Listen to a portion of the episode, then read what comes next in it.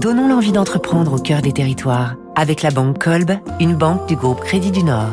C'est assez incroyable, hein, tout ce qui est possible de faire avec des gaz industriels. Fabrice Lundi, l'un des géants français du secteur, euh, est à la une de Territoire d'Excellence ce matin. Depuis 45 ans, Nover fabrique des générateurs d'oxygène et d'azote pour distribuer gaz médicaux et industriels. Installé à Roissy en France, au nord de Paris, il destine ses produits aux établissements hospitaliers qui peuvent ainsi produire leur propre oxygène sur site directement sans recourir à des bonbonnes acheminées par la route.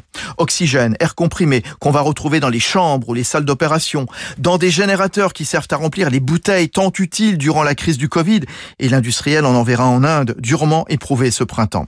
Il fournit aussi de l'air médical utilisé pour l'anesthésie ou le séchage de matériel.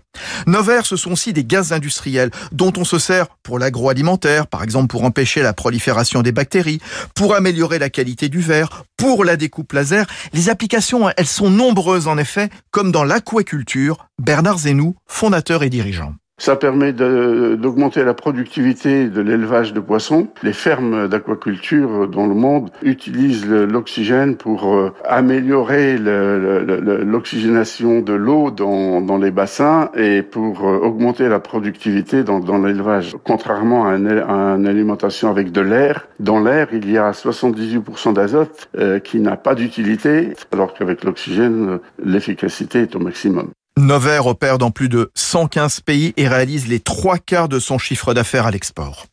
C'était Territoire d'excellence sur Radio